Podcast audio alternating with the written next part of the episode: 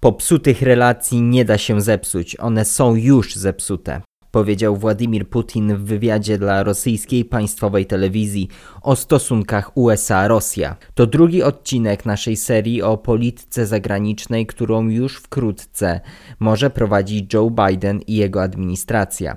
W tym materiale wraz z dyrektorem Ośrodka Studiów Wschodnich, doktorem Adamem Eberhardem oraz doktorem Szymonem Kardasiem opowiemy o relacjach z Moskwą oraz o sprawie gazociągu Nord Stream 2. W poprzedniej kampanii wyborczej w Stanach Zjednoczonych bardzo często mówiono o rosyjskim poparciu dla kandydatury Donalda Trumpa. Jak było w tym roku? Myślę, że Rosja dostrzegała plusy związane z prezydenturą Trumpa, dotyczące choćby y, rozluźnienia więzi transatlantyckich, y, y, osłabienia Ameryki, jej soft power, power miękkiej siły w relacjach z innymi państwami świata, ale z drugiej strony Rosja była bardzo rozczarowana prezydenturą Trumpa. On wprowadził nieprzewidywalność, która grała przeciwko Moskwie. Jego cztery lata to również wzmocnienie sankcji amerykańskich nałożonych y, za jeszcze poprzedniej administracji i to wzmocnienie bardzo bolesne dotyczące choćby y, gazociągu Nord Stream 2. Do dzisiaj władze rosyjskie nie pogratulowały Joe Bidenowi zwycięstwa w wyborach. Jak tłumaczył Władimir Putin, wstrzymuje się on z gratulacjami na zakończenie w USA procedur prawnych i zakończenie politycznej konfrontacji. Myślę, że do Bidena władze rosyjskie podchodzą z, ze sporym dystansem. Choćby dlatego, że administracja demokratyczna ma większą tendencję do postrzegania y, światowej szachownicy przez pryzmat praw człowieka, podstawowych wartości, i tutaj Rosja wyrasta na y, naturalnego, systemowego y, przeciwnika. Z drugiej strony są pewne elementy, które mogłyby budzić nadzieje rosyjskie to, że administracja demokratyczna, administracja Bidena będzie chciała jednak tą tradycyjną dyplomacją, odróżniając się od Trumpa, y, budować zręby y, dialogu z Rosją, również dialogu rozbrojeniowego, co w punktu widzenia y, władz rosyjskich stanowić może taki wygodny instrument lobbowania swoich interesów i narzucania swojej woli. Jeszcze rok temu, tak, Joe Biden mówił o włodarzach Kremla w kontekście ewentualnych ingerencji Rosji w wybory w Stanach. Once again, Putin and the Russians are trying to engage in our elections to decide who the president is going to be. And this time I'm the object of their attention. Because Putin knows if I am president of the United States, his days of tyranny and trying to intimidate the United States and those in Eastern Europe are over. Co więc możemy powiedzieć o jego przyszłej polityce wobec Kremla? Czy wbrew tym zdecydowanym wypowiedziom z czasu kampanii wyborczej możemy się spodziewać resetu w relacjach z Rosją? Myślę, że administracja Bidena ona będzie yy, gotowa do dialogu z Rosją, że ona podejmie próbę nie resetu, ale pewnej normalizacji relacji z Rosją i to bardzo szybko zderzy się z rzeczywistością, gdy okaże się, że władze rosyjskie są chętne brać, a niekoniecznie nie dawać, gdzie y, rosyjskie oczekiwania wobec Ameryki są y, wielkie, dotyczące ograniczenia y, pozycji hegemonistycznej Stanów Zjednoczonych, a z drugiej strony Rosja tak naprawdę nie jest skłonna iść na jakiekolwiek ustępstwa, czy to w polityce bezpieczeństwa światowego, architektury bezpieczeństwa europejskiego, traktuje obszar postsowiecki jako swoją miejsce, obszar swojej hegemonii. Tutaj bardzo trudno mi sobie wyobrazić, aby władze rosyjskie były w stanie podjąć jakiekolwiek działania, które y, administracja amerykańska by traktowała jako y, wyjście y, naprzeciw. A już szczególnie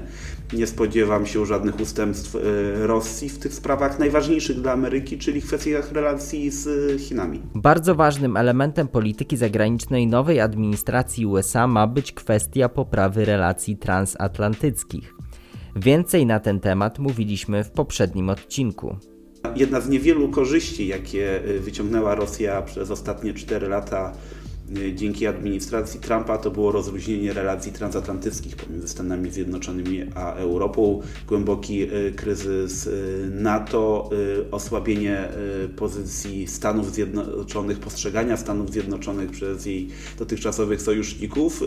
Tutaj ten trend może zostać odwrócony. Widzimy już, że nowa administracja Bidena będzie bardzo chciała włączyć Niemcy do amerykańskiej polityki w uczynić z Niemiec główną oś y, współpracy transatlantyckiej, no to z punktu widzenia y, rosyjskiego jest niekorzystne. Rosja zawsze grała na podziały Zachodu, na podział pomiędzy Ameryką a Europą, na podziały wewnątrz Europy.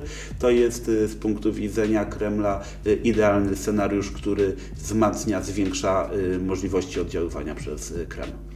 O stosunkach z USA w niedawnym wywiadzie mówił także sam prezydent Putin. Popsutych relacji nie da się zepsuć.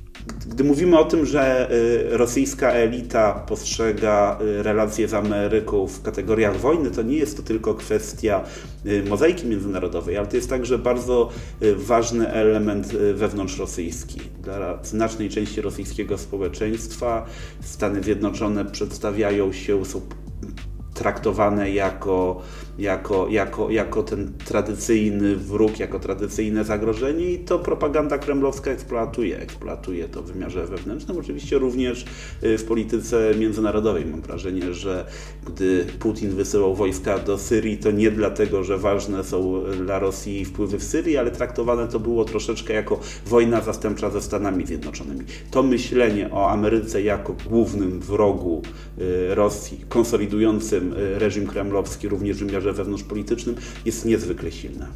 Bardzo ważnym dla Kremla projektem jest Nord Stream 2.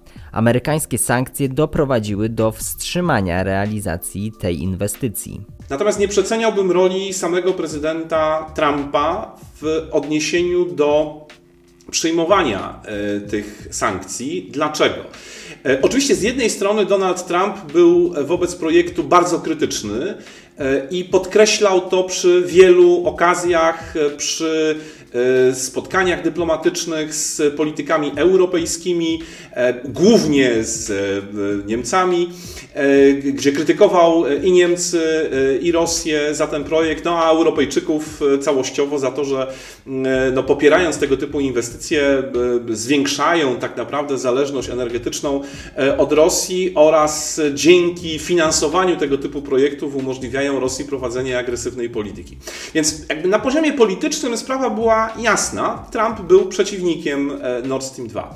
Natomiast e, sankcje zawdzięczamy przede wszystkim Kongresowi Stanów Zjednoczonych, bo mimo tego, że w 2017 roku uchwalono ustawę, która dawała administracji amerykańskiej instrumenty do wprowadzania sankcji, z tego instrumentu Donald Trump e, e, e, nie korzystał.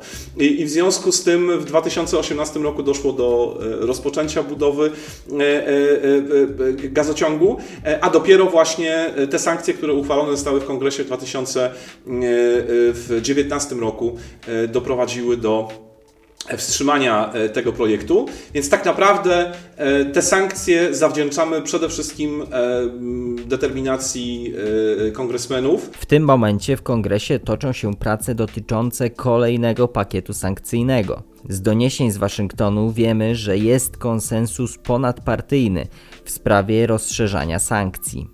W kampanii wyborczej temat Nord Stream 2 nie był szczególnie obecny. Natomiast sam Joe Biden jeszcze w czasie pełnienia funkcji wiceprezydenta USA wypowiadał się na temat gazociągu i określał go mianem złego układu dla Europy. Natomiast pojawia się e, tutaj oczywiście innego typu e, pytanie. Czy e, biorąc pod uwagę bardzo prawdopodobny inny pomysł na to, jak układać e, relacje z Europą, czyli z gronem najważniejszych sojuszników Stanów Zjednoczonych e, na świecie, czy pośrednio nie będzie to miało pewnych konsekwencji dla E, właśnie podejścia administracji amerykańskiej do e, administracji, nie kongresu, do sankcjonowania e, projektu typu Nord Stream, typu Nord Stream 2 czy innych projektów, które Europejczycy robią wspólnie z Rosją. dlatego że już teraz otrzymujemy takie doniesienia, że bardzo trwa bardzo intensywny lobbying w Waszyngtonie ze strony Niemiec, ze strony niemieckich firm, aby te nowe restrykcje, które szykowane są w kongresie, no albo nie zostały uchwalone, albo kiedy zostaną uchwalone, aby administracja skorzystała z takich instrumentów, które ostrze tych restrykcji mogłyby złagodzić.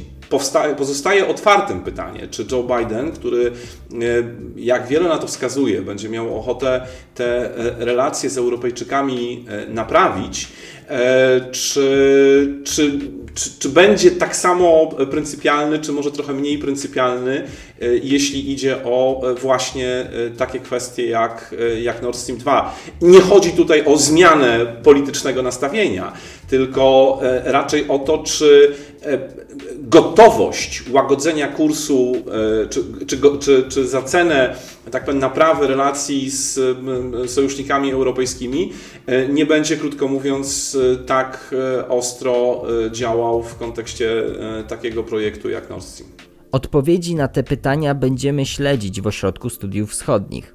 Zachęcamy do zapoznania się z poprzednimi materiałami, w tym odcinkiem, w którym opowiadamy o powiązaniach ważnych ludzi w Nord Stream 2 ze Stasi. Aby być na bieżąco z naszymi materiałami, subskrybujcie nasz kanał. Kolejne odcinki już wkrótce.